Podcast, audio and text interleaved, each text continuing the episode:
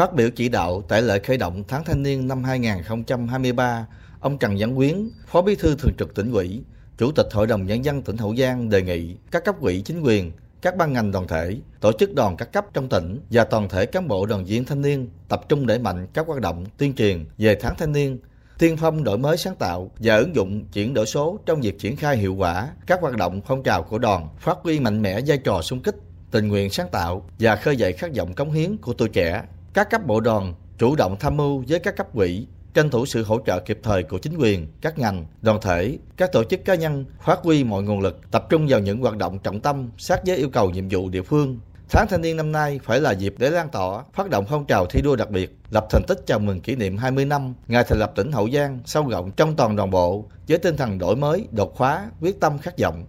Dịp này, Ban Thường vụ tỉnh đoàn Hậu Giang đã trao 20 suất học bổng, thắp sáng ước mơ tuổi trẻ Hậu Giang cho học sinh có hoàn cảnh khó khăn trên địa bàn thị xã Long Mỹ trao 13 bản tượng trưng công trình tiêu biểu thực hiện trong tháng thanh niên cho 13 đơn vị, huyện, thị, thành đoàn và đoàn tương đương trực thuộc. Ước tính các công trình làm lợi hơn 3 tỷ đồng. Sau lễ khởi động, Ban Thường vụ tỉnh đoàn Hậu Giang phối hợp cùng thị đoàn Long Mỹ đã tổ chức khánh thành công trình đường cờ Tổ quốc tại phường Bình Thạnh, thị xã Long Mỹ. Khánh thành công trình thắp sáng đường quê với chiều dài 3,5 km và ra quân hướng dẫn người dân thực hiện chuyển đổi số tại xã Long Bình, thực hiện công trình tổng vệ sinh môi trường, chỉnh trang đô thị, và trồng thảm hoa trên tuyến đường từ phường Vĩnh Tường vào trung tâm thị xã Long Mỹ với chiều dài 6 km, thăm tặng quà gia đình chính sách trên địa bàn phường Vĩnh Tường.